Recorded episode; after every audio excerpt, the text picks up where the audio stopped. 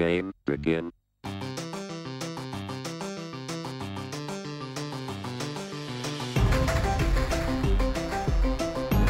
Hi, and welcome to episode 10 of Dadgum Nerds, your podcast for family first fanboy fun. I'm your host, Andrew, and joining me today are my fellow dads, Zach, Mike Oven and Meloni.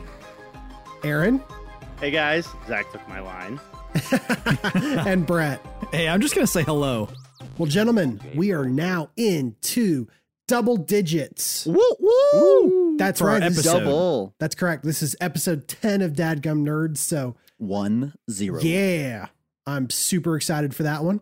Well, it's time to make good on our promise and finally tackle some Lord of the Rings material. Yeah. Uh, In particular, we're going to be talking about the upcoming Lord of the Rings streaming series being produced by Amazon. So Right. that's going to be part of our discussion today. But first, before we do anything, I wanted to give uh, Zach, you and Kevin a quick shout out. Uh, you guys did a guest appearance on a podcast, Right. didn't you? That's right. Uh Cine Realists. So Kevin's got a longtime buddy named James, and they invited us to come on their episode 442. So uh they're they're a little bit further down the road than we We're- are. We're, A little coming bit. for you. We're we're catching up. But uh, anyway, they they invited us on, and we rate and review the movie Bill and Ted Face the Music. So uh, Oh, wow. it uh, it it was uh, most illuminating, dude. But uh, we had, we had fun. so uh, do them a favor, go check out Cinerealists. Uh, they, they're a good podcast, good buds. Most Cool. excellent podcast. Yes. Cool. Well, before we go into our topic for today, anything happened to you guys in dad life this week? Oh, do I have a story? So I am calling this Oh boy, this is going to be good. the poo apocalypse. Oh boy. Oh, So- My Come wife on. Meredith was singing at church on Sunday, so I was on Rowan duty at home. So we're we're live streaming. So I I had just changed a giant poo at like 9:50. This is very important for this story because this child had already generated an ungodly amount of poo. I mean, I'm talking edges of diaper poo. oh man. 15 minutes later, 15 minutes later, we start watching church. Five minutes into the sermon, Rowan looks up to me and goes, Wah? Wah? And I'm confused because that's he normally does that when either he wants water or he sees water. And I'm like, Do you want water? He shakes his head, No. Uh, buddy, there is no water in here. I don't know what you're talking about. Oh, I feel like there was water there. Well, not even a minute after that, he walks up in front of me and I see a giant poop blob on his foot tracking across the carpet. Ah. I then spring off the couch, grab him to try to prevent any more poo prints all over our carpet, and I see that his wah was a tiny lake of pee that he had just deposited all over our entryway carpet. oh, So no. he had blown out his diaper out his left leg. It had deposited into this giant mound, like Jurassic Park's Triceratops mound on our entryway carpet. And that's why he was going, wah, And so I, I'm like, oh my gosh. And the sermon is going on about like patience or something. And so I like rush into the kitchen sink and I, I just douse his lower half, trying to like, why is it still coming? I just changed this. and so meanwhile, he's going, wah, wah, thinking it's now bath time. I'm like, I can't put this child on the floor because he's just going to go play in his own pee. So I stick him in his high chair and he starts screaming because he's like, It's not time to eat. Why are you doing this, father? and so meanwhile, I'm trying to like get eye level on the floor to see where's the pee because it's like kind of see, you know, it's see through. So I'm like, okay, where's he pooed? It's on the carpet. Ah! And so I'm like, where's the Clorox wipes? So 30 minutes later, and I mean, he's screaming. My pastor is on the screen going like, and now to bring it all together. And I'm like, just ah, shut up. I need to get this poo off the carpet. and so when it was all said and done, the sermon is over, and Meredith comes home and was like, So how was church? I was watching church. And I was like, well, do I've got a story for you. So that was my Sunday poo apocalypse. oh my gosh. Man. That's one for the books. Well, I can't. Golly. I I cannot top that. But uh, earlier this week, I was getting Cameron ready for for school in the morning. He's you know he's three years old, so it, it's not. You think okay, we're gonna get up and out the door in twenty minutes, and that absolutely never ever happens, despite your best best try. And it was one of those mornings that I was like, I've got to get to work. I've, I I'm ready, you know, tie and jacket on, ready to go.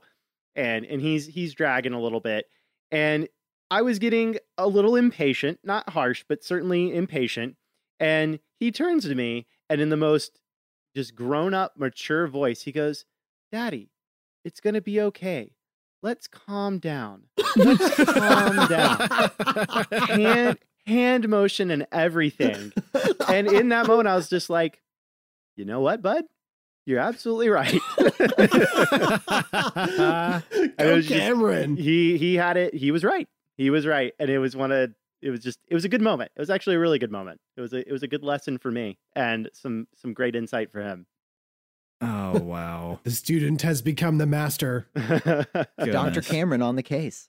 Well, I don't know if I can top any stories of those two calibers. However, um, part of dad life is also dealing with uh, with your wife, uh, the mother of your children. That is indeed correct. and I'm I don't think anyone really warned me just how much an incoming child would tax my wife's mental faculties.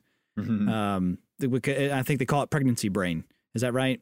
That and is Oh, Prego brain is 100% right. man, so we were watching something, uh, uh, some documentary style thing in, about Europe and how they had made these piers and docks and how they'd imported them into this bay, and and Sounds so thrilling. So, well, it was just one small portion of it, and Oh, Jess, there's Jess turns to me.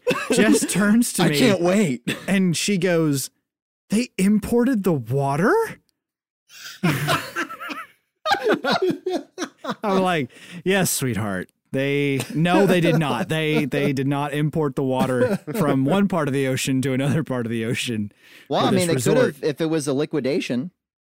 Ah, yeah. Um, anyways, being pregnant and uh, trying to think don't go hand in hand sometimes. It, it just, I, she's a trooper. She deals with it every day. Good for her. ah, gosh. Well, guys, we need to get to our discussion. So let's do this thing. All right. Today's discussion question that we are going to tackle is uh, about Amazon's Lord of the Rings show, obviously. Yes. We're kind of going to do this in a few phases, though. Um, but before we talk about the whole Lord of the Rings thing, we kind of wanted to answer the question of what distinguishes Lord of the Rings from other fantasies that are out there. Um, what are some core characteristics of the Lord of the Rings franchise? Is that the right word for it? Y- Yeah, I- it's a Series, franchise at this point, but I yeah yeah world, uh, kind of universe, if you will. Well, Aaron, take it away. I mean, Oh. you are the Aragorn hype man. I am, I am, I am Alright, here to hype up. it again. Um, and I just want everyone to know I have a copy of the Silmarillion and a copy of the Unfinished Tales sitting here on my desk right here in case we need to double check. Oh, the any. unfinished tales. Yeah. I've got Oh, zero dear. surprises. Oh dear. um, so yeah, what what does distinguish Lord of the Rings from other other fantasies? And I think a better question is what distinguishes other fantasies from Lord of the Rings? Because Mm, Lord of the Rings- That's so deep. Tell us it- more, well, Professor Aaron. Eh, Well, Lord of the Rings is the archetype. It is the blueprint for modern high fantasy. Tolkien was the one who took these ancient tales of, you know, Au- Arthurian tales and things like that that have been around for a long time and created something um, for for his day and age that have that has endured for for decades and decades since. Um, it set the norms that have been followed for a very long time in everything from world building to uh, stereotypes around different characters and creatures like elves and dwarves. And it wasn't until Mm. really relatively recently that other fantasy authors or other mediums like video games or or, or movies um, that tried to kind of move away from that. I mean, when you think about elves in high fantasy, you think about them as these uh, very almost angelic beings and these Mhm. these very noble beings, very wise, and and Tolkien was the one who kind of laid that out. Same for dwarves, right? You think of them as these kind of grizzled, mining, um, not as noble, um, and that endured. And you see that in fantasy outside of Tolkien for for decades. Yeah, it's almost Um, like they're trying to copy Lord of the Rings. exactly i mean yeah. everything it, it it is one of those things that authors again whether it's in novels or movies or video games are hard pressed to not be accused of just copying what tolkien did Well, it's because he because did it it's it's because it's the standard. it is he set the standard and he did it in a way that is so deep and so far reaching that you are hard pressed if you're trying to come up with something original in high fantasy um again not to be accused of copying what tolkien did because what he laid out was so expansive and that's the other thing that i think makes lord of the rings lord of the rings is it is so expansive right and Mhm. even just the Lord of the Rings trilogy, or or the War of the Ring as it's called, is but a fraction of a fraction. Um, and it's what most people are familiar with. But like I said, you know, I have a fi- unfinished tales in the Silmarillion here, and even those do not cover everything. Um, yeah, from I mean, the creation Lord of the Rings. of Lord of the Rings is most people the know Fourth it Age. Yeah, would be like saying World War II was American history. If you're like, no, no, no, no, or was like- American history was world history. yeah, All right. yeah, no, that's that's an even better America. analogy. it's just it is a blip so anyways i i think uh and we could go on and on about it but to me uh, that's what lord of the rings is it set the standard and it set an extremely high one to what high fantasy is and keep in mind he wrote this in the 50s the hobbit was written even Yeah, it's earlier remarkable.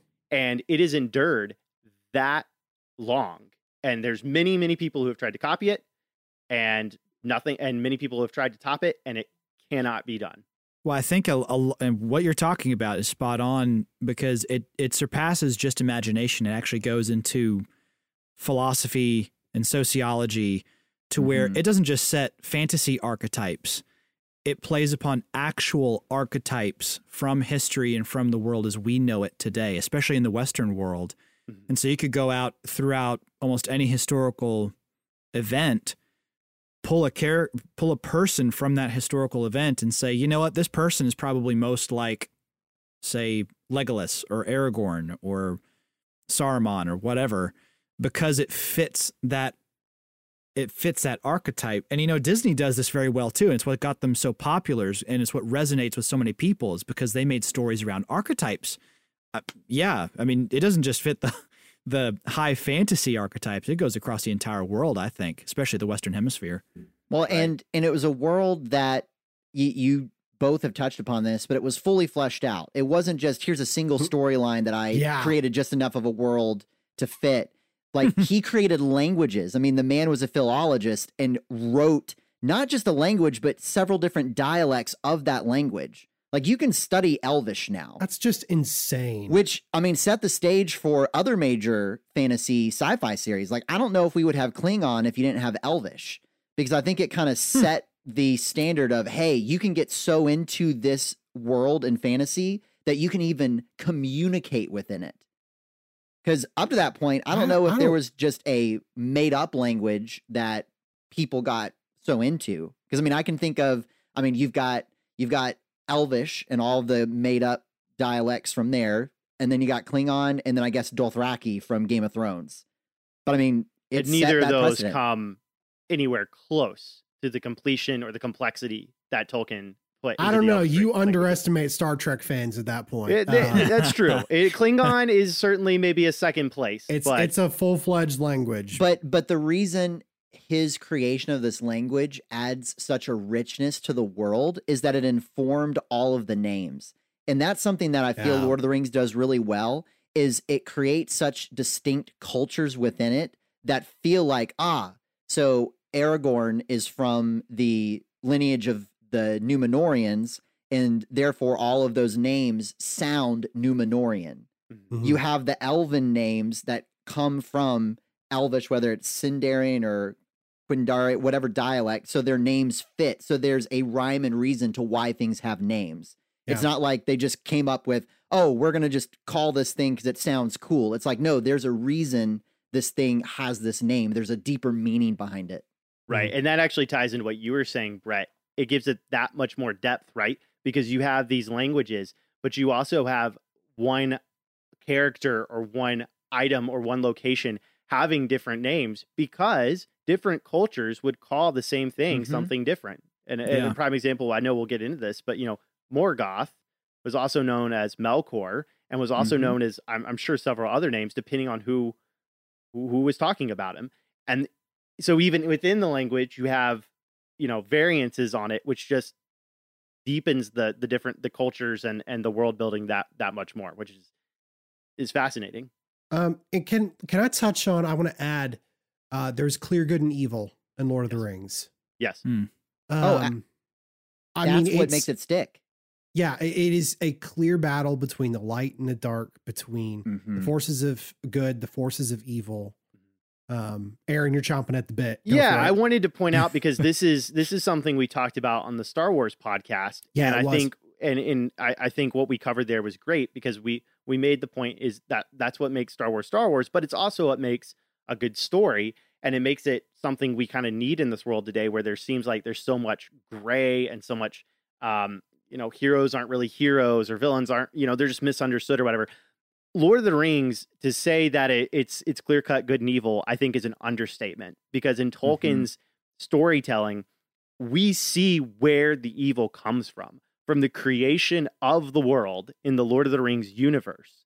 It is uh, a, a dissonant song as part of the creation Mhm. um that that um i believe it was melkor right that Yep. was that was that strayed from the other valar in the Mhm. creation of the world so it's not just okay here's the good guys and they're good because of this and here's the bad guys because you know they're kind of ugly and they want to fight the the good guys it, it gets to the actual core of how evil entered the world and how it has affected everything from the its very origin and, until the fourth age. well, Um, and it, which and it shows that evil is a corrupting influence because uh, I'll say even in Star Wars the dark side is sometimes okay well it's just your choice to be on the dark side. Like you know you can kind of shift between all right well what you did was light side but then this was kind of dark side. You know it's got more of that yin yang kind of feeling.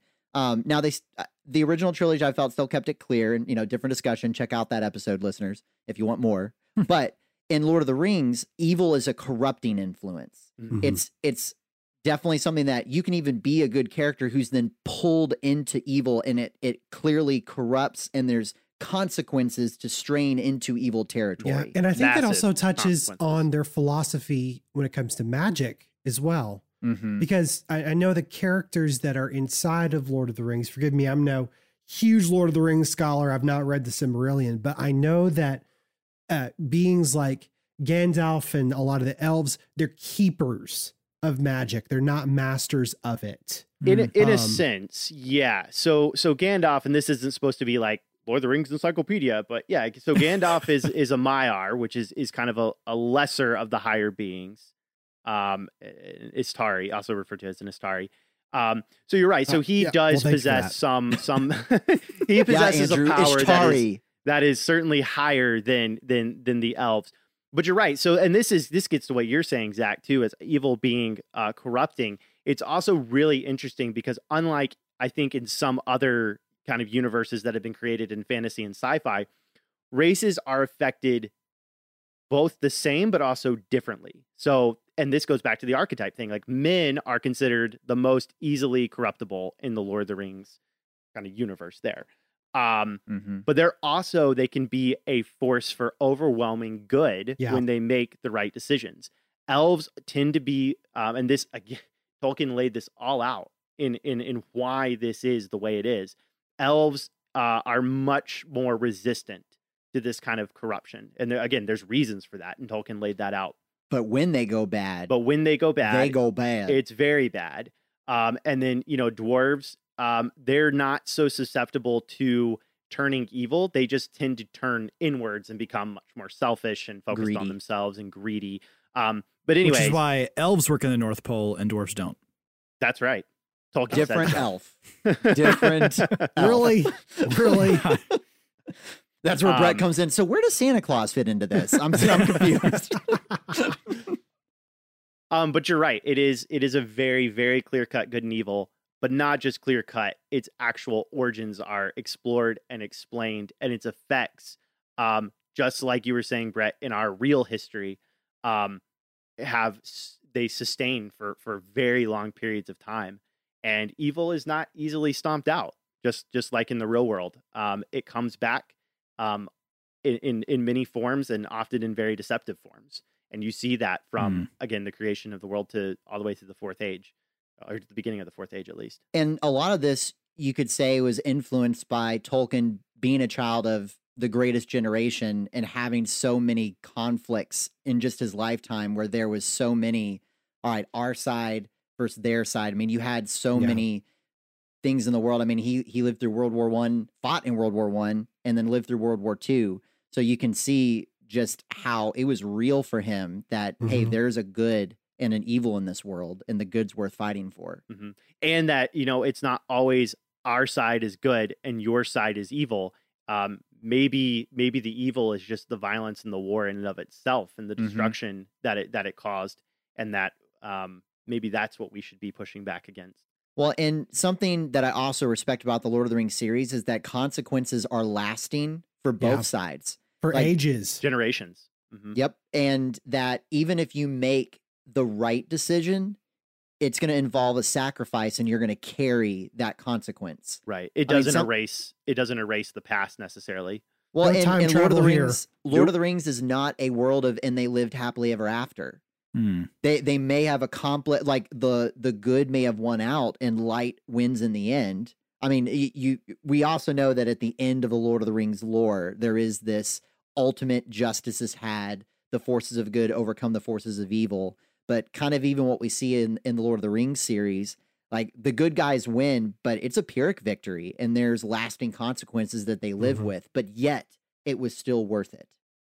and I think to go even beyond that in, in talking about good and evil, you have um, you have something to strive for beyond just the sake of doing good because it's the right thing to do. Although that is, you know, in other stories, that is sometimes enough. I mean, you have a place, the the Grey Havens, as the elves call it, Valinor, um, that is is something to be strived for for those who are able to go there. Yeah, and and just one last thing too, just kind of turn this on its head. This is something that had a following in literature well before the movies came Mm. out, Mhm. which is Mm. where a lot of fantasy does not land. The only other one that I could really think of that had a massive following beforehand and really kind of took hold when the show was coming up was Game of Thrones. And mm-hmm. that's when the books really caught a lot of the audience. I don't know if it was as culturally significant Yeah. before the the show Not came no, out. no, not near as not near as much of the same hold, but it's what it's a spark that got everyone talking about it. But I see what you're saying, and- Brad. I think if you're going to if you're going to have people start picking up copies of the Silmarillion again, this is the show that Amazon's going to put Yeah. together that's going to that's going to make that happen. Yeah. And and speaking of that show, what is it, Zach, that we currently know about Mm. the Amazon show? Because I know the details are a bit scarce at this point and a bit all over the place. But what what do we know at this point? Um, well, let me look into my Palantir and I will let you know. oh my um, goodness. So we don't know a whole Don't lot, look too close. but uh, we do know that it's going to be set in the second age. Which is W- Which, if you know anything about extended lore, that's an exciting age Oh, to yeah. have this story based in. I mean, you've got Numenor. Cool. Like, well, we'll get into this later, but there's a lot of exciting material. By the way, th- the second age, I mean, it's just a paltry three thousand ish years. So a lot of that all? material they can draw from. Yeah. Uh, we know that Amazon bought it for a five season commitment, but Okay. they have confirmed at least two seasons. Cool. So that at least gives us an idea that okay, this is probably going to be a very long story, which I exciting. get on board with that. and they've got a one billion with a B dollar budget amongst those five oh, seasons. That's insane. man. Um, we do know that filming started at the beginning of this year. It was then delayed, but it then started back up as of this July. Okay. we know good. that it is being filmed in New Zealand. it's because New Zealand is free of COVID because people will stay home when they're told. and Well, New they- Zealand is Middle Earth. Right. So they're basically filming in Middle Earth, which is exciting. um, you probably haven't heard of 99% of the casted characters at this point. Cool. But that was true of the Lord of the Rings trilogy, I think. No, I I'm mean, there, were- excited there were, about there were a few, Sean Astin, I guess, and kind of Elijah Wood, but most of these people are, were n- virtually none of them were big names. I mean, So that's true I'm- of Star Wars, even, and it worked. Uh. I'm not going to name too many names because you won't know them anyway. Um, but one I do want to mention is it is confirmed that there will be a young Galadriel There who's has to being be. played there has to be. that who's being played by Swedish Welsh actress Morfydd Clark. That is Morfydd She with sounds two great. D's. She sounds like a great Galadriel. Well, uh, look her up, and you're like, okay, I could see your resemblance to Cate Blanchett. This this could uh, this could Yeah, work out really well. six some six some elf years on that girl, and she of looks like of an course, elf. we have to mention a young Galadriel. She was still what, like nine hundred thousand Right, years old right. at this point. the I mean- prime, the prime of her life. when 900 years old you reach look as good you will not um and then then the last important thing to realize is that part of their agreement is that amazon cannot alter the existing timeline Good. Oh, thank God. And- Oh. Thank and God. this has me most excited that any narrative points have to be approved by the tolkien society Yes. so yes. so Thank they- you. I- I mean, that could be both a blessing and a curse, but at least uh, the the verbiage that is stated is that they have to approve to make sure it is in line with Tolkien's original vision. Yeah. That's great. yeah, I'm all about it. Tolkien estate. J.R.R. Tolkien does- had a vision. Be- They- because I, I, and, uh, and let me add this: Lord of the Rings. eh, uh, there are some franchises that very easily mimic what's going on in like today's day and age. Right. Very cultural issues, very timely, very relevant issues. Um, I do not count Lord of the Rings among those because it's a timeless story. Mhm. Hmm. We're, we're And- talking about eras and ages, and I'm I'm happy that it's kind of in its own bubble. Well, what's exciting is that it explores people that are agents of justice. It explores people who have power and wield it for both good and evil. Right. but it doesn't get down into the specifics of oh well denethor was a very liberal leaning leader whereas elrond was very conservative like you don't see labels like that Right. it ultimately comes down to okay were they a good leader or a bad leader regardless of any sort of political affiliation it comes Right. down to were they a good or bad leader and that's the beauty of having again such clear cut good and evil and having it so defined is that there is not this question of well i kind of see some valid points made by sauron like nobody's saying that. And, and we can all we Whoa, can whoa, wait, all hear him no, no, wait, he's We got can- a point. we can all cheer for the good guys and the people who are as you pointed out zach the agents of justice and the agent of of of improving everyone's lot in life and defeating the evil that that attempts to supplant that. And and you avoid labels and you avoid politics and you avoid all that because good is good and evil is evil and Yeah. and that's what it is Put that on a t-shirt. That's deep. Well, gentlemen, what are our hopes for this upcoming Lord of the Rings TV show? How about you, Aaron? Take it away. oh, Everyone so sit back. Might be a while. my, yeah if y'all up. could just see the grin across this man's face right now Just So there- remember, I would like to go to bed tonight. well I will see what I'll see what I can do. Okay. So they've already accomplished the first two, which is one that it's a TV show and not movies. Um, Hmm. I I like the movies. Peter Jackson's trilogy, I think, is a fantastic adaptation of the novels. Which trilogy? Uh, the Lord of the Rings. I'm not talking about the Hobbit. There we go. Okay, I had to say it. Had to say Um, it. so the fact that we're getting we're getting seasons, we're getting episodes as a TV show, that was absolutely necessary to dig into the sheer amount of material here. Mhm. Um, and the other, the second part of that is that the Tolkien estate still has uh, sign off on a lot of things. They are one of the best ones at keeping things on track and in line. And it really wasn't until the uh, Shadow of Mordor and Shadow of War games where Oh, things yeah. started getting maybe a little quirky, but still imaginative. And not so far out of bounds that you start to go, eh, I don't know about that. Except well, for Shelob those games, those games still felt like they belonged. In fact, I was really impressed at how they incorporated existing, really disparate parts of the lore and kind of strung it together. I'm like, oh wow, that that was well done. Agreed. Agreed. Which actually leads me into um what I think is is going to be the selling. And this is why I hope they do it, which is um the second age is is massive. As Zach, you said it's it's it covers thousands of years, right? And there's a lot of things that happen within those thousands of years.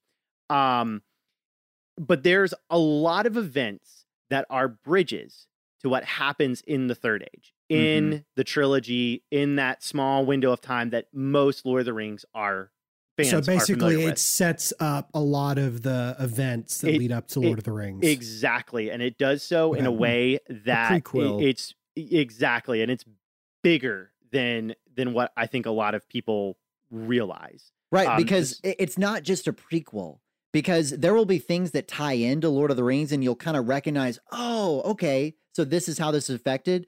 You can make the argument that Lord of the Rings is an epilogue to what happens in the Second Age. Mm-hmm. oh wow. Yeah, I would. Yeah, I would totally agree with that. And so with that, it's great because you're going to have characters. Um, we already talked about Galadriel. Um, that people are going to know from the Lord, whether they just read the trilogy or they they saw the movies. Um, Elrond is going to. He has. He has to be in there. Uh, if I- you're going to hope touch on a lot so. of these events. Yeah. Real quick, if Elrond, if a young Elrond is, and we got a young Galadriel, if we have young Elrond, I want to see Ethan Peck play young Elrond. Oh, the guy who plays Spock. Yes. Um, yeah. I, I think he and Hugo oh. Weaving could play off a Hmm. really good young old version of each other. Oh, I think they could too. He's also Yeah. pulled off pointy years before. It, he- I- he's see? used to it. go. See? And I mean, being thousands of years old, we already know that he lives long and prospers. yeah, good Fair Well, enough. you are not wrong. You are not wrong. so also in this vein, you're going to have Sauron as the bad guy because the the ending of the first age and the beginning of the second age was the defeat of Morgoth, who was if you think Sauron was bad, you ain't seen nothing yet. Morgoth was the ultimate Lord of the Rings baddie. Sauron was a lieutenant of his. I was about to uh, say I keep I keep hearing Sauron described as a lieutenant and Morgoth as the general. It, it would- Morgoth it would be the equivalent. dragons. It would be the equivalent of thinking that Loki was the ultimate bad guy, and Yeah. then and then Morgoth is Thanos. Yep. Okay. So and, and this is reference and this is this is also reference to the movies uh, in, in, in the Lord of the Rings trilogy. That was uh, a really good about- analogy, Zach. Well done. That was Wow. a really good tie-in. No, Thanks, guys. on. Thanks. I appreciate that compliment. um, they say a Balrog of Morgoth. Well, Morgoth you didn't say had- it right, Aaron. You didn't say it. A A Balrog Balrog of of Morgoth. Oh Um, How that many was like the can last roll? as surviving much as my eyes can. Um, he had an army of those things, right? But that's all first age stuff. So the great thing is that Sauron is the main bad guy. So two things on that. One, he's recognizable. Everyone, they're not going to get whiplash from figuring out who the bad guy is. It's going to be a consistent bad guy from the That's second true. age, That's good. leading into the story that they already know. Um, on that though, we get to delve into the more interesting parts of Sauron. So in the Lord of the Rings trilogy, he's the big bad guy. He in the movies, he's portrayed as the Eye. He, right? He's the bad eye. he is the bad eye and uh because his spirit See is what I did is, there? is not fully taken physical form yet um that is not the case in the second age until much later on and sauron is very deceptive he can take very fair forms and does Mhm. so to to uh deceive and and convince uh certain certain uh cultures and and people uh to fall for his tricks um, so I think that will be really interesting to explore. But again, you have that bridge. Yeah, it's something it's something we've not seen yet from Lord of the Rings, and I know general audiences. Uh, I, I would find that fascinating. I've I've read the books long time ago. I know a little bit about the Silmarillion and the, the games as well, and so the stuff that.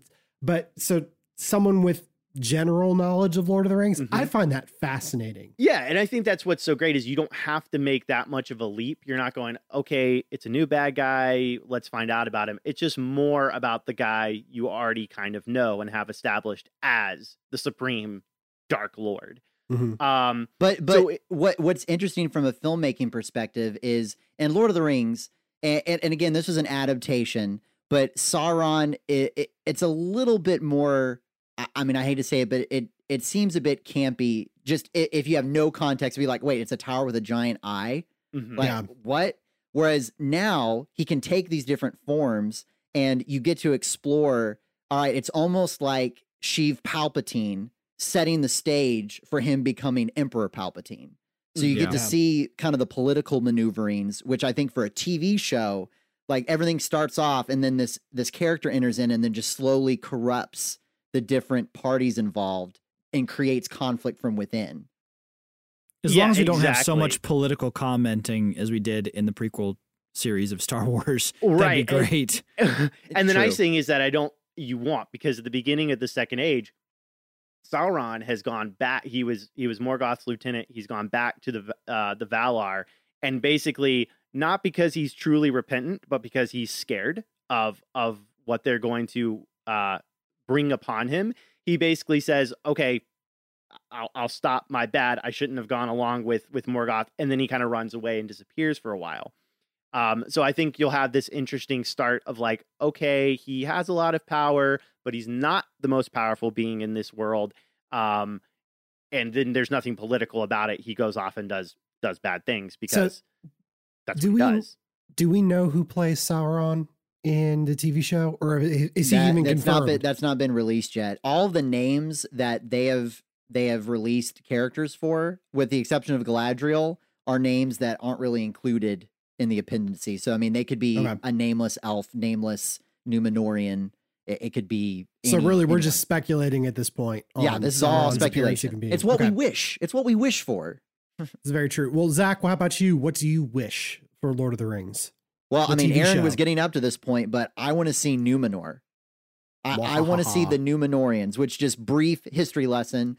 They were the only race of humans that remained loyal and had an allegiance with the good forces. Just, I mean, we could get into the names, but the good forces at the end of the first age, and were kind of blessed to have longer life, and they were given kind of their own kingdom to oversee. And that ultimately is where, all right, Aaron, just promise you're going to contain yourself. Where I can't. where who comes from? That's the line where Aragorn eventually comes from, and that's why he is 90 years old in the Fellowship of the Ring and looks like a spelt, you know, 38 year old, 40 year old Viggo Mortensen. That's uh, 87 to be specific. It is. He is Oh, 80. that's That's I'm pretty true. sure That's Viggo. He's Mortensen is 87. I Numenorean. think he was 90 by Return of the King. That's right. Does anyone else feel like Viggo Mortensen has been like 40 for 40 years? No, I have my suspicions that this whole Numenorean line might be an actual thing. I don't know. I saw a picture of him recently. He's he's starting to starting to get some salt and pepper up top. Hey, he's probably rocking it. Oh, he's making it. He's making it look good, but you know, still, it, it's there. But but I'm with Zach on this on, on Numenor, and my, my hope is that actually we follow a main character from from Numenor. I think that'd be really interesting. So, so you want this to be uh, definitely more of a series instead of episodic. Oh You yeah, want- I, Oh, I I find yeah. it hard. Okay. I so I would absolutely watch it because I I love this stuff. But I think you have to have some main characters that find themselves kind of in the midst of these events. And I mean, I, I think, and, and Zach, of course, I'm sorry to cut in on your answer. I think having someone who's not necessarily all powerful or hasn't been like again like Frodo given the ring of power or something like that, but we can follow someone who is um is a really cool character, but is more average. And I, I phrased it like kind of the Forrest Gump of of Lord of the Rings, that he gets caught in the sense that he gets caught up in all of these events that are happening and plays something of a key role, not in kind of like a bumbling way like Forrest No, Gump. but you Well, you, you, say you have you have elements of Forrest Gump and Lord of the Rings. I mean, March of the Ents. Run, Forrest, run. oh God! Oh my word! you had that ever since you saw my show notes. I know it. that's awful. Uh, but I think that would be I think that would be really I think that would be really interesting is is to have Note that someone Zach is who- laughing the hardest. Well, of course, it, that's how it always happens. Uh, but to have someone who, a man, uh, a, a human who who who's there during the the rise of Numenor, it's kind of golden age, and then most interesting, interestingly, it's fall, and then So of you're course coming over to Middle Earth. You're looking for a character that basically you can see the second age through fresh eyes, like Frodo being introduced to all the big world that was the Mhm. Middle Earth. Mhm. Um, and so we got to see it with fresh eyes. You're wanting a character that you can look through Yeah. and see the second age with fresh eyes. Yeah, I think instead of just putting the events on screen, even though I think that would be interesting, the fall of Numenor is alone would be a fascinating thing to see. But instead of just that kind of narr- that narrative or, or or narrator, you have a character who lives through it, and that's what I'd lo- again I'd love to see someone who goes from the rise to the peak to the fall, and is one of the few loyal Numenorians who uh who were not who did not succumb to Sauron's deceptions who leave and actually sail east instead of sailing west, end up in Middle Earth and found the kingdoms of Gondor and Arnor, and then become uh, ultimately part of the last alliance of elves and men at the end of the Second Age, fight Sauron on the uh, the the stoops of Mount Doom or whatever they say in the movies, Mhm. and kind of end the whole show at the end of that battle with the defeat quote of Sauron and then pick up and then you can pick up where the Lord of the Rings movies the the Peter Jackson versions basically take off. It's a lot of ground to cover. It is, Well, but if you started at the right You've got a lot time- of lore to pull from. Yeah, I think I mean, you I can do hope they it. kind of take a feather out of the cap of Mandalorian, which I guess you can't because it's a metal helmet. But um, to take some Beskar out of the metal helmet of Mandalorian, and I want to take this opportunity because it's a series, right? You can take more time in your pacing with television series yeah. to delve into the distinctness of the different cultures, the different races. Like I Gimli was one of my favorite characters Oh, in yeah, Lord of the Rings. Um, and I would like to see more dwarves. Now, Mhm. in the lore, even dwarves, like to Aaron's point, have been more loners. So I would like to see perhaps not quite the fellowship all over again, but to Aaron's point, no name representatives of different species, different beings that we know are part of the lore, and they all maybe separately at first, but then work their way to all their paths cross at some point. So we get to explore the dwarven culture, explore a little bit more the elven culture, Numenorean, etc. Like I'm just excited to see more of the cultures come to life. I Yeah. think they did this very well with Talion in Shadow of Mordor, the the Mhm. video game. That's what I'm talking about. He's not someone we know about before. He's your kind of man, uh, but he's not. He's by far he's not boring. He's an extremely good fighter. He has all these qualities, so he's interesting. But he's also not Aragorn, who's heir to the throne of Gondor. Right. Wait, so so are the are the games considered lore? Yeah, they're canon if I'm not mistaken. Really? Uh, I I don't quote me on this. I think there's some debate surrounding that. So they Okay. draw Another from- episode. They draw from canon, but I'm pretty sure they themselves are not considered canon. oh, okay. Well, So- I'm, I'm happy with that. So one Just other to clear thing, things up. because the game brings this up. One other big thing I think we want to see in there, and it'd be really interesting how they could do this visually, is the story of Celebrimbor and the forging of the Rings of Power. So, and then of so for those forging for those the- who do not know who Celebrimbor is, please explain. he okay. Uh, how do I do this briefly? Okay, he I'll, was I'll do a it briefly. leg- he was a legendary smith. Don't tell No, Aaron to explain. There's Okay. not enough time. for those up. who for those who do not know who Celebrimbor is, long story short, he is the one who forged the Ring of Power. He's the Uh, one who who was basically on the hammer making it. Uh, yes, he also well, kind of. He he helped. Like forge- I said, he forged the other rings of power that were given to short. men, dwarves, and and elves. Um, and he's an elven blacksmith. He's an elven smith. Yes. He's Yes. like the best one and Yes. is tied directly to the Rings of Power. Yes. Just play the video games. Cool. And when we say rings of power, we're not just talking about the one ring. There's Yeah, also the three rings given to elves, nine to men, or blah blah blah. Seven. Watch You know the what, preamble Brett? to the first one. Brett, I want to hear what you want from Yes. this show I- instead of listening to me and Aaron just pontificate. Yeah. what do I'm you a s- want? Thank you, Zach. Simple man with simple desires for this show, okay? Not going to get too deep. I want three things.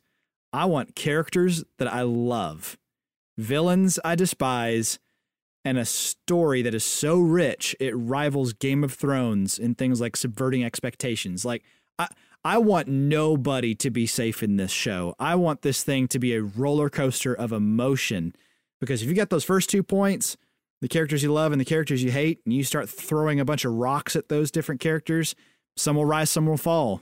And I want to see that happen. Well, there's a lot of opportunity for that Oh, because yeah. really, with the only tentpole characters that can't die being Galadriel, Elrond, and Sauron, Yep. there's a lot Gandalf. of Yeah, Possibly games you could come up Gandalf if with. they if they go into it Well, if I, he's there. yeah, but he'd be like latter half of the second age. Depends. He- on, depends on which part of the Depends second on age what they cover. explore. Yeah, for sure. Can can I even go more simple than that? I, really, I have no expectations for this. Really, all I want to see is a That way good they can't be story. crushed. really, really, all I have, all I want to see is a good story that holds up and can be compared to the Lord of the Rings movies. That Hmm. it feels like it's the same thing. and it's a high bar, no doubt. Well, with one billion in budget, they You cannot the make the ability excuse do they don't have the Oh, yeah. resources. So yeah, if I had to the the specific geek points aside, very very overview, I I had it written down as I want to see Game of Thrones quality, but with a Chronicles of Narnia moral compass. Yeah. Ooh. And I because I think Game of Thrones, to your point, Brett, it subverted expectations. You, it was that roller coaster of, oh my gosh, they killed off who? What character? I mean, I episode to were- episode, you did not know what was going to happen. That's why people love to watch it. But you get to the end of Game of Thrones, and you're Okay, kind of like, oh, Season uh, eight is a different animal, and that's no, a different, a different episode. episode. But yeah, but I season think that's because Game whole of Thrones, a whole different episode. We can cover that. it it had all of this momentum, but since it had no moral moorings, Yeah, you got to the end and you were kind of like, "Ah, okay, I don't really care anymore. I guess it's just over. It was almost just like this big adrenaline rush that when it was over, you're kind of like, I think I'm just glad that it's over. and you don't know if the bad guys won or lost. Yeah, you're kind of like, okay, I, I, I guess I'm happy with the ending. Right. so I and- and think. oh, I'm sorry, Brett. No, no, I I don't have to talk about it. Let's go. Keep going. So basically i was going to say i think both you you brett and you andrew what what you're looking to get out of it can absolutely be accomplished without them really coming up with and inventing new things. There is and i, I am I, I know there's a lot of debate around this and i understand that but i think there is so much material that tolkien has already written that can be translated to the screen. Again come up with new characters like talion who fit within this framework and these stories Right. that have already been written but these stories again the the rise the peak and the fall of numenor which is just one part of the second age provides you with so much material that fits exactly what you're looking for brett and what you're looking for andrew as far as subverting expectations and drama and and good characters etc um, they don't need to go making up new stuff and then trying to kind of cram it in this this framework and then you know slap tolkien on the front of it he's already done Yeah, that. yeah. give us some good new characters that fit within it and use what he has and i'm a Mhm. firm That's a- believer in that because it'll Yep, keep you great on that point. path and again he is he is the master he's already done it don't mess with something that's already been basically perfected Yeah. if it ain't uh, broke, don't exactly fix it. That's what I'm talking about. Nah. I know we have so much more to say on this uh, as far Oh. as Lord of the Oh, Rings we do could go for I- hours. do i andrew I, I know, Aaron, we have scratched the surface on it, and this, it's probably not the last time that we're going to talk about uh, Lord of the Rings i haven't Well, even gotten how this all ties into aragorn so Which leads us into our next segment, Aragorn. so you see isildur no Listen, we could bring Ents into the conversation, but it's a moot point. Aw. Ugh. wow. Well, just like Only- Isildur, I'm gonna cut this off and okay, that was good. That was good. Today's game is brought to you by Mileshko. Making videos should be fast and fun. Find out how at mileshko.com. That's M-I-L-E-S-H-K-O.com, or you can go to dadgumnerds.com slash contact and it'll take you straight there. Thank you guys. All right, well, today Kevin is not here today, so our game master for today is going to be drum roll, please. Me, I got voted onto the island for that one. Hey! all right. So for better or for worse, you guys are stuck with me as the game master for today. Well, Are you today, game for it? uh, yeah, apparently I have to be. uh, well, today we are going to be playing a game uh, that is Really? called Tolkien Character or Antidepressant. Oh What? man. um, I wish I could say that we came up with this game. Uh, I will give a shout out to uh, this was created by Jesus uh, Rol- Roldan. Uh, it's based Is off that a tweet Tolkien from- character? Yeah, I've or is that an antidepressant? Uh, guys, but uh, it's based off a tweet from another person. Um, you can, uh, we will leave the link to the website where you can actually play this full game uh, yourself. Uh, it will be in the show notes. So, rules are pretty simple. I am going to read to you guys a name, and uh, we'll go one at a time, starting with one person, going to the next, going to the next, you know, different name. Uh, and you have to guess whether or not that is a Tolkien character or an antidepressant. If you get it correct, you get one point. If you do not, you get zero points. Sounds So- like you're going to be riddling me. Ooh. oh wow, wow, indeed. Such a pill. we better get to the game or we'll never This get the- there, guys. This is the last time Andrew was game master for uh, Dadgum Nerds. Um, It's too much for so him to we're swallow. gonna do. So we're basically gonna do a practice round because I'm pretty sure you guys are gonna get this right off the bat. Um, we are gonna do Zach first, Brett second, Aaron third. How about that? Okay, so Sure. we put in our vote. Okay, well, yeah. we, okay. So, we're I'm gonna read. I'm Okay. gonna read the first one. I'm gonna give it to Zach, and he's gonna give me an answer for it. Um, and we got a bunch of these, so Let's let do us it. not Bring dilly on. dally upon this and get this game started. And no cheating, no looking up the name. That is true. If I see you looking up Wikipedia, you get a like one game ban. How about that? Ooh. Um, all I don't right. think I could type fast enough to do that. all right, Zach. Uh, these are all pretty much gimmies at, at the beginning. Your first one is Bilbo. Tolkien character. Oh my goodness. Yeah. That is correct. Now, again, I didn't put these names in. This I is didn't from my this is answer from in. the website. Hold on, you said it was no, no, no, correct. no, no, no, no. This is no one person, one person for each. There are Oh, okay. 24 of these, so in theory, a perfect score will be eight. okay. All right. Okay. All right. Brett, Yes. Cymbalta. Cymbalta. Prescription drug. Antidepressant, correct. Yes. All right, Aaron. Elendil. Lord of the Rings character. Okay, that's Tolkien. That is correct. Oh, these were Tolkien, yeah. gimmies. I told you guys these were gimmies. This is just to practice it and just to do it. I promise you, it gets a That lot has something to do with from here. Aragorn. So Listen, alright, it's a good mind. thing that Bilbo's not a drug because it would be Hobbit forming. Oh, oh gosh. Oh Okay. gosh. Okay, that one gets applause. That was good. That was Wow. good. Yeah. Zach. Okay. Zach, your second one is Nardil, Tolkien character. antidepressant, Oh. Man, it's already getting hard. N A R D I L, depressant, antidepressant. All right, Brett, are you ready? Yes. Well, I don't know if I am, but go for it. All right, this one actually is probably the easiest one out of the rest of them, but Haldir, I'm gonna go with Tolkien character. Tolkien character is correct. Nice. I've met the actor who played Haldir. Oh, really? was Ah, cool. nice. Cool. Yeah, Haldir was in the movies. He was the elf who came to the aid of uh, Helm's Deep. in the movies that didn't Love happen in it. the book. Mhm. Well, Yeah, he's it fantastic. doesn't the book- matter. It was still in the cool. book, he just guided them out of Lothlorien, if I remember correctly. Yeah, he was just like, uh, yeah, he was like an officer. All right. Elf Army. So I'm gonna give a um uh I'm gonna do my best to read all of these. If I butcher the names on these, I'm I apologize in advance. Um, but Well, the next if, one, If I get really depressed about it, I now have some resources. this is true. Sure. uh, Aaron, amantadine, Uh, antidepressant. antidepressant is correct. Hmm. All right. So as it stands right now, Brett, you have two. Aaron, you have two. Zach, you have one. All right, One point to rule. Zach, Edrinax, Edrinax. Antidepressant. Antidepressant is correct. All right. Brett. Azafen. Azafen. I'm gonna say antidepressant. Antidepressant is correct. Oh. This is the most stressed 50 50 I chance. can't I've ever- believe Wow. if you know just how many sheer names there are in the Tolkien. I know. Look. I can't believe there's enough antidepressants to. Aaron.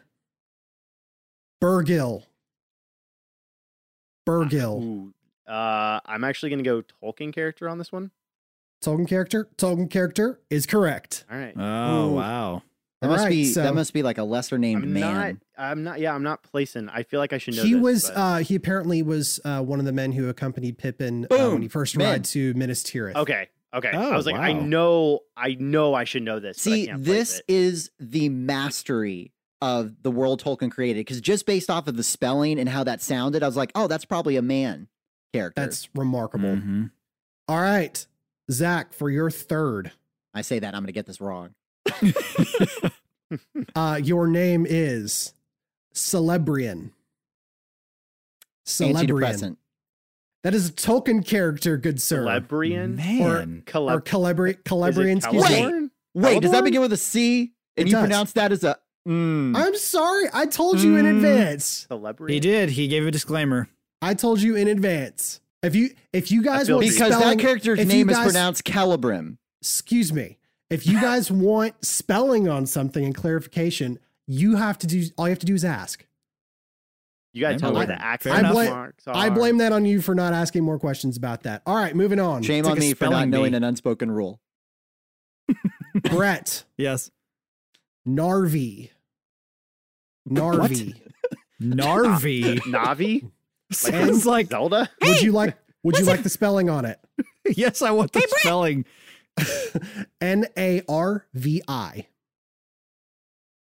I am going to say Tolkien character. Tolkien character is correct. Yes. He sounds like the puniest little guy. He is a dwarf. well, uh, there he you built- go. he built the doors of um, Durin to Khazad-dum. Hmm, Oh, got it. so actually pretty cool. All right, Aaron.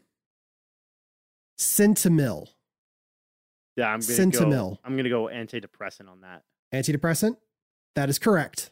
So I do. done. I have a slight upper hand here because my dad is a physician's assistant, Oh, this thing's rigged. and when I was a kid, we would get all kinds of like flag from from drug companies because Hmm. they'd bring them to his office to to drop off.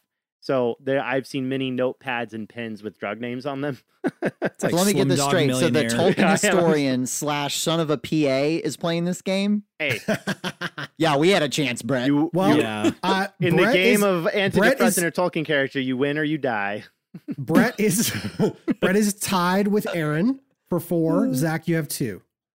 Okay. All right, we are halfway through this, guys. Or you Zach, cry, actually. your your next character is Finarfin. Sounds Swedish for That's a, something like actually that's a tough one. Uh, I'm gonna go with Tolkien character. Tolkien character is correct. Ooh, Well wait. done. I, I was seriously 50 That's that's one of the sons of Feanor, right? Uh no, it is uh apparently the youngest child of Finwë and Indis who ruled Noldor uh, who remained in Aman. Oh, so he's one of the like Valar. I'm what- what not the- joking when I say I know exactly what you're talking about. Oh my gosh, that is Doesn't that make him an Anir? Man, that is upsetting. That makes Alright. me clueless. So let's keep going. Brett. Uh Cirdan. Spelling, please.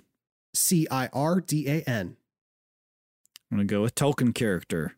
Tolkien character is correct. Yes. Hmm. Now look who's pronouncing the C's as K's. Hmm. Hey, I'm just hmm. Okay, all right. Well, Aaron, okay, I see how it is. Aaron, Mm. yes, sir.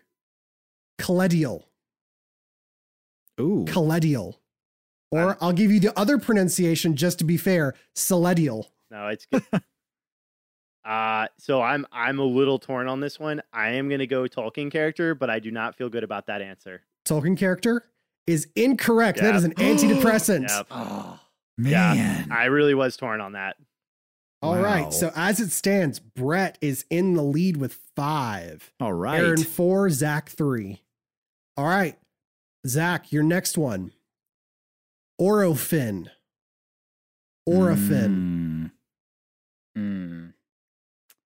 I'm gonna go with Tolkien character. Tolkien character is correct. All right. Orifin was apparently one of the three wardens of the northern bor- northern border of Lothlorien. What was that northern border? yep. Just like that.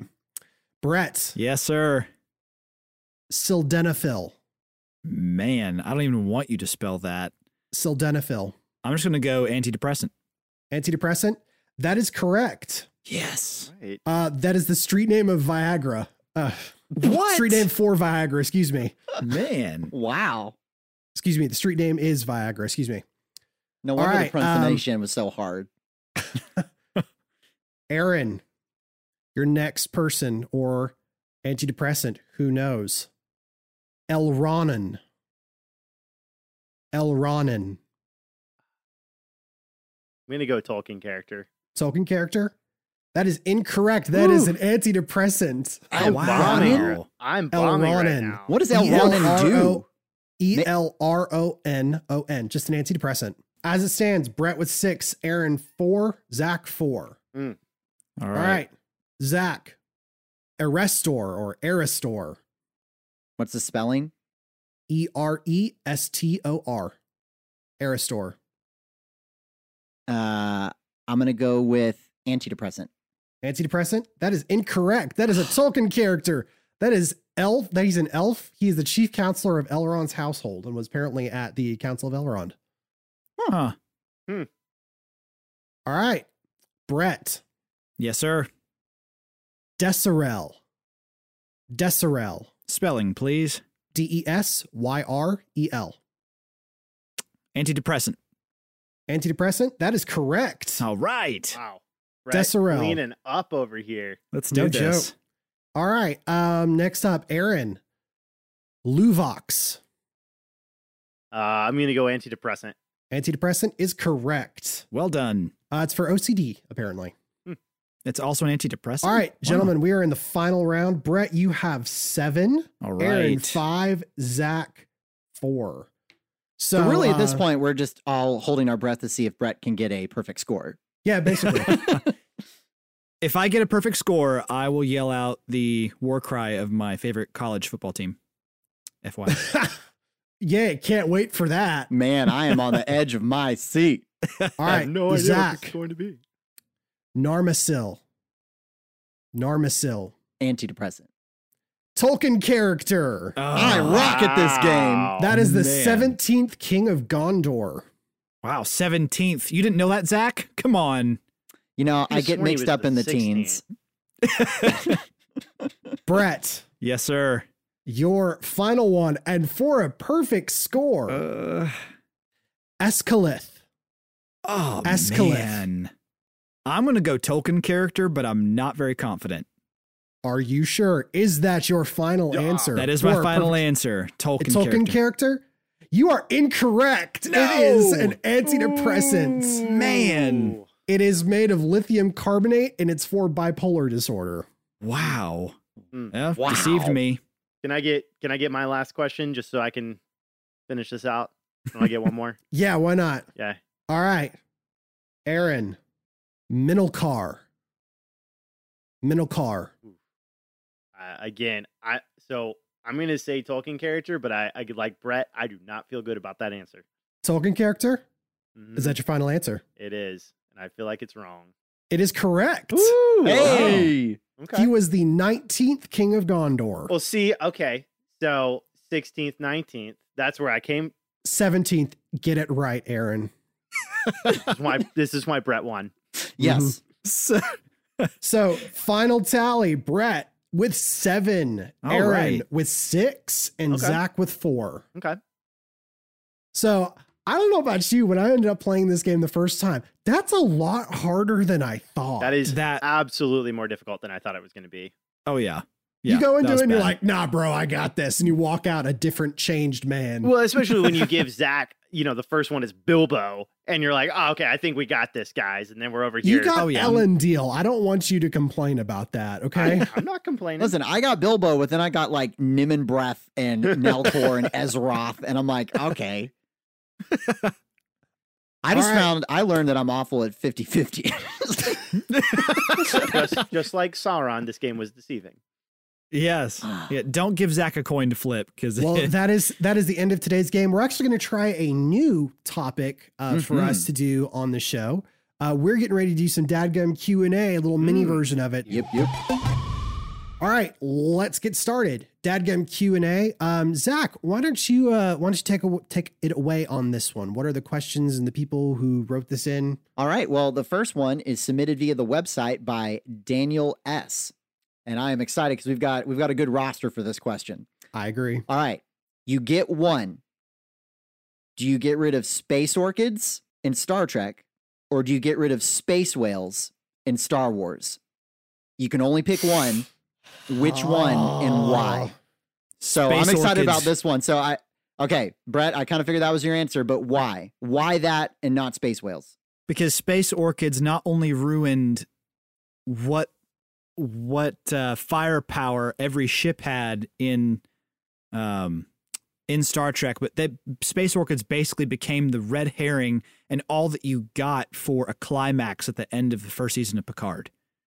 Like that space orchids was what they kind of threw at the Romulans to kind of just distract them for a little bit. And that was basically the only space battle you got. Bam, space orchids. It was so depressing. I felt like taking antidepressant after watching the end of that one. That was bad. Well, you Anyway. correctly identified many of them, so you've got option. All right, Andrew. Space orchids or space whales? See, I, I sat here for a good long while and thought about one of these two because I have a disdain for both of them. Um, at the end of the day, though, I think I'm actually gonna have to agree with Brett. Um, space orchids, I think I would get rid of. Yeah. I, as much as I dislike the space whales, having something that came out of right field to defeat Thrawn, spoiler alert, sorry about that. Um, having something that came out of, you know, that was not in his view to beat him, I'm like, okay, I can get behind that. The space orchids just didn't serve much of a purpose at all and really tore at the fabric of what is Star Trek. So I'm going to say space orchids. All right, Aaron. Space orchids or space whales? So there's a very fair argument to be made for both, but I'm actually going to go space whales on this one. And it Okay. actually is it is to the point you made, Andrew. Um, in order to defeat Grand Admiral Thrawn and his in his brilliance and strategic mind, you do have to come out of left field. Um, my problem is what came out of left field was absolutely ridiculous and silly at the end of the day um, if you read, you know, the how he is ultimately defeated in in the the Thrawn trilogy and the novels that, of course, take place far after Rebels. Um, without spoilers, um, he is defeated by something out of left field, and it it is poetic and it makes a lot of sense, and it, It does. and it, it works very very well. It very much Uh, does. the reason I would get rid of space whales is again, my complaint is not so much with what they are. Uh, there are EU precedents for kind of sentient beings that have hyperspace capabilities in the in the Star Wars expanded universe. It's true. Um, it's a little much, but it, it works for me. It's the fact that in this climax of a battle, similar to the Space Orchids, you have something like you're telling me these things are just starting to ram ships, not just ships, but a fleet commanded by Grand Admiral Thrawn. And Mhm. oh no, the most brilliant tactician in the entire galaxy can't handle some some hyperspace traveling whales. Nah, get rid of them. I don't I don't hate them on principle. I just hate how it was used. It just it was I, I don't was disagree Well, with it you. yeah, so yeah. goofy. I mean, we're in your corner, Aaron. yeah. Uh, it's just uh, it's That's- it's beyond eyebrow raising. It's just silly. They're Yeah. asking us to make a Sophie's choice at this point. So I like I don't I don't Yeah. disagree. The saving grace with the space whales, if you want to call it that, was that at least they were introduced in an earlier episode. It, This is true. if they hadn't done that, oh, it would be so much worse. Now Well, that doesn't I make mean- it that much better, but it is something that's like, okay, at least you didn't hit us with like a true Deus Ex Machina of just like we've never heard of this, we don't know what this is, but here come the whales and Well, it's okay because well, so was Space Orchids in episode nine of you know ten episodes of Star Trek. That's when it True. got introduced. but never in my like ever did I think in my watch through Rebels on the one episode where they first meet the whales. I thought, okay, well, this is one of those weird one-off episodes. Oh, Who cares? oh, this I is never in my back. right mind thought, oh, these are coming back. these are going to play the most critical role in this whole series. I thought it was like, you know, one of those. Now be kind to animal kids, like like one of those episodes. Yeah, like Um, space so- conservation. Get rid of them. Get rid of them. That was so silly. Zach, it's a foregone conclusion. I already know the answer to this, but take it away. space whales. Space whales blow. All right. so Listen, I get it too. I I get the frustration that space orchids kind of just ruin this climactic battle that was dangled on a like a carrot in front of you and then was just pulling away by petals and space. But for me, the distinguishing thing is a the fact that it takes down Thrawn. That is inexcusable. This man deserved a better defeating agent than Mhm. space whales. It was beaten much better in the books. Second, I I think space orchids, if used in the right context, could be a beautiful thing. So I don't want to They're not. destroy No. something that's beautiful. like flowers in space, like that's almost like a nebula, but it's organic. Zach, Space It's whales, stupid. space what whales are. Smelly. How do you wash a space whale? How do you know? Have you smelled a how do you- space whale? How No, do you no, wash a space orchid? Because they shouldn't exist. Okay, You Wait, so if, if there orchids. is if there is no Smells sound in space, is there no of space. smell in space? Are we really debating the finer points of can you wash a space whale or a space orchid? It's- now had one of now those I'm moments- curious. Does I had one of space those moments smell? where you. I had one of those moments where you like step back and you know have this out of body experience, and you're like, "What the crap are we talking about?" now I want to know. you. Does Thank you, Daniel. Thank you for Zach, this. Zach and I actually use space whales as a as a saying for when something unexpected and stupid happens. We call it a space whale. Oh, it, oh, this was a space whale. Like uh, instead of saying red herring, it's a space whale. Yeah. So we at least get that out of it. So, uh, okay, I guess we ended that one 50-50. So, hopefully we provided some clarity, Daniel. 50-50, but I think we all agree both were pretty Yeah, they're both awful. man, They're both awful. awful. so bad. But you now know our whys. So, Yeah. all right. So, the next question is submitted by Lane M via the website. What do you think is one of the better gifts for a nerd dad on a budget? Hmm. Can so- I take? so- I'll, so- I'll take. I, I'm glad he inserted a comma because is he talking about that the dad is on a budget or the gift is on a budget? Oh. No, no. And so is this receiving gifts or like if we as a nerd dad have to find a gift for I think somebody? it's, he's saying finding a gift or yeah, No, finding he's a probably, gift he's for probably someone. finding a gift for someone. He might as he might as well have finished this with asking for a friend. Maybe he is. okay, so he wants to know a gift for a nerd dad. Got Yes. it. I would imagine that that is is the cost case. effective. Mm-hmm. Yes, that is does not break the bank because like I would love the major Lego Millennium Falcon that's like eight thousand pieces. I would love that, but is that realistic? No, sir. It is. That's not on a budget. That's on a payment plan. You are. That is 60 correct. days, same as cash. I think. I, I think if you are Drive it off the looking though, I think if you're looking though for a gift for a nerd, there's a couple of things um, to keep in mind, um, especially if you're not in particularly a nerd. I wouldn't get something for the person that's necessarily like a functional item that has some major practical purpose.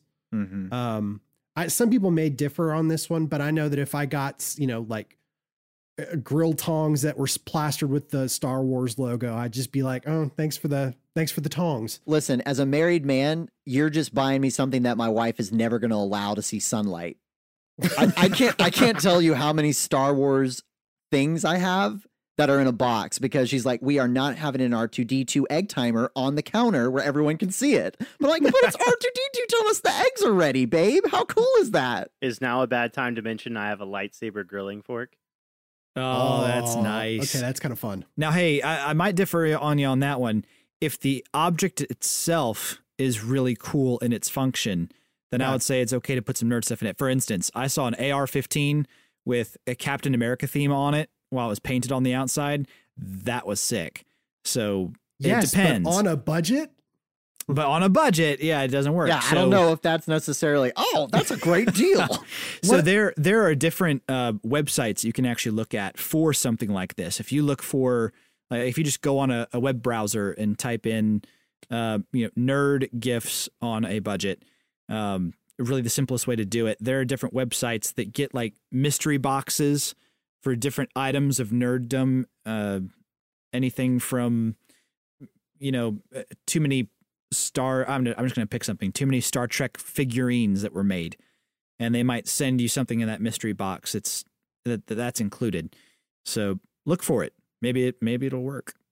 And I I know that this is kind of a, a mixed bag for some people, but if you're looking for something for a nerd, especially one who's very particular, you can't go wrong with a gift card. Yeah, Amazon gift cards are kind of like gold because It really is. then we're like, oh, I can get this thing that I've had on my wish list forever.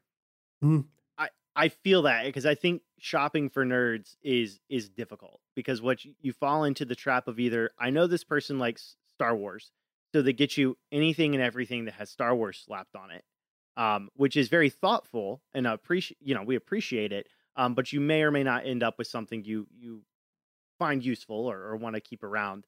On the flip side, you you also have items that are extremely useful, um, but because they have you know some kind of nerd branding on them, maybe they're not able to be used. I'm a big fan. I think contrary to what it sounds like I'm saying, I think it's very easy to please nerds. Like I'm one of the like you know I like whatever Lord of the Rings, Star Wars, t-shirts.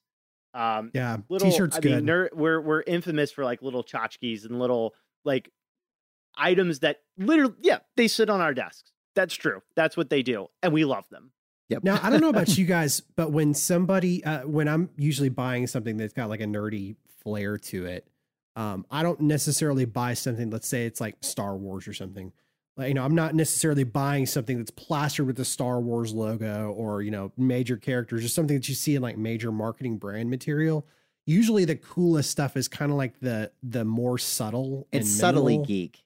Yeah, it's Yeah. it's like um, you know, I, I've seen shirts that have like Boba Fett sigil Right. on them. Where Right. it's like, okay, if you're a Star Wars fan and you know that level of stuff, you know, oh wow, this person's a Star Wars fan. Right. Yeah. You It's 'cause get it's a it. cool design. You either get it or you don't. Well, Yeah. and s- and it sometimes identifies someone as not a really deep fan if they look like a tourist.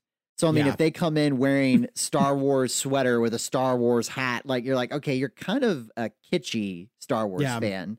Whereas, yeah, something subtle. Like one of my favorite polos is it's just a navy blue polo, and then it's got like a regular chest sized pocket protector emblem of the Rebel Alliance. There So. Yeah. for me, it's like, hey, when I want to fight the Empire and be business casual, I wear that. I wear that polo. because you can totally do both. but at but the I same think time. I think nerds appreciate things that are also unique. So Yeah. I've actually found a lot of success on Etsy because it's Yes. it's Yes. not mainstream and you find stuff that is custom. and very very creative because the people who are making it are like us they Mhm. know what we're looking for i was gonna say etsy is a fantastic place to go um and they'll they'll oftentimes work with you too if you contact the seller directly and be like, hey, I see that you have this item. You know, could you potentially do something, you know, Lord of the Rings related on this item? mhm. And a lot of times they'll work with you on that, which is super cool. Yeah. there's a lot of options out there and and etsy does not have to be expensive you can, you No, can find it some great doesn't. stuff that's that's very creative very unique um so because it's not something you're gonna find on the shelf at target now that you know nerd stuff is pretty mainstream honestly and you can find stuff that's that's very affordable it's a great starting place for Eh, sure And you could feel good that you're supporting local business because Yeah, you're true. you're not just throwing money into a big corporate giant. I- It's it's someone who crafted this thing. Most of the time, you d- you do have some big stores that sell through Etsy, but most of the time, it's someone who's making it in their home, which is really neat. Oh, that that reminds me, I did come across this new website recently, um, dadgumnerds.com, Oh, that has a store, and you can get some really neat merch that is No perfect for the dad who's a nerd. you should probably check that out too Yeah. And, and I mean, Oh. it's on a budget. You can get a nice T-shirt for like fifteen bucks with shipping. So Well, that's a what a deal yeah. Man, that sounds fantastic. I should go and buy a shirt for all of my friends. What was that website again, Zach? Dadgumnerds.com. Ah, check that out, guys. Oh man, that store tab. That's the important part. Oh, y'all are hilarious. All right, guys. That is it. What did we learn today? Uh, That I- there are many, many antidepressants on the market these days. I, I I learned that um, Zach is very passionate about how you spell the letter, uh, how you uh, say the letter C, especially when it comes to Middle Earth. We said Celebrimbor like 20 times before we got to this section. Your voice so- broke during that, so I don't want to hear it. Celebrimbor. Celebrimbor. Say it right. I'm just glad. I'm just glad that the SAT didn't include those questions because I would have made a really poor score. Apparently, you wouldn't have gone to college. no. and I, studied- learned uh, I learned that um, if I ever have a question about Lord of the Rings, I need to go to Aaron and Zach. I'll just uh I'll just pitch it over to y'all. Hey, And we'll- I'm, we'll I'm be a your fan, Merry and whew, Pippin. yo guys. Happy to help. Happy to help. Well, to all of our listeners, thank you so much for listening today. Um, not going to leave you with a ton of closing thoughts tonight. Uh, just first, leave a review and a rating if you like the podcast because we are aiming for Apple's new and noteworthy section. So do that Do if you it. could. Uh, next, you you could find us on Instagram and Facebook at Dadgum Nerds. Uh, as well, fi- and finally, uh, be sure to visit dadgumnerds.com. And while you're at it, check out that merch store. What a great that's Where you can find a great gift for your time nerd I've heard it. dad. Uh, it also does help support the show, which is really appreciated. All right, dad joke of the week. Aaron, take it away. Yeah, guys. So, uh, why was the Lego Lord of the Rings game such a significant milestone? I don't know, Aaron. Why, was it? Well, because up to that point, the ser- series had been Lego less. Oh. oh. So, there you go. Oh. I, I, I will also point out, and I know we've talked about the Star Wars Lego games quite a bit. The Lord of the Rings Lego game is absolutely fantastic. It's on it's on target. highly Okay. recommended.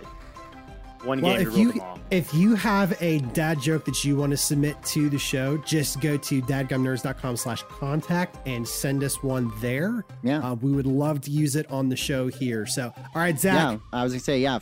Frodo's our our way. okay, that was Frodo's questions. Yep. Frodo's questions at us. Gimli those questions. I- If you would like to ask a question, Gimli would like to know. I, well, there's a couple extra on there now, but Zach, what's the pun count? Uh, well, adding those two last minute ones, we are at da, da, da, 18. Dang. Wow. So strong Dang. episode. Dang, Strong. good sir.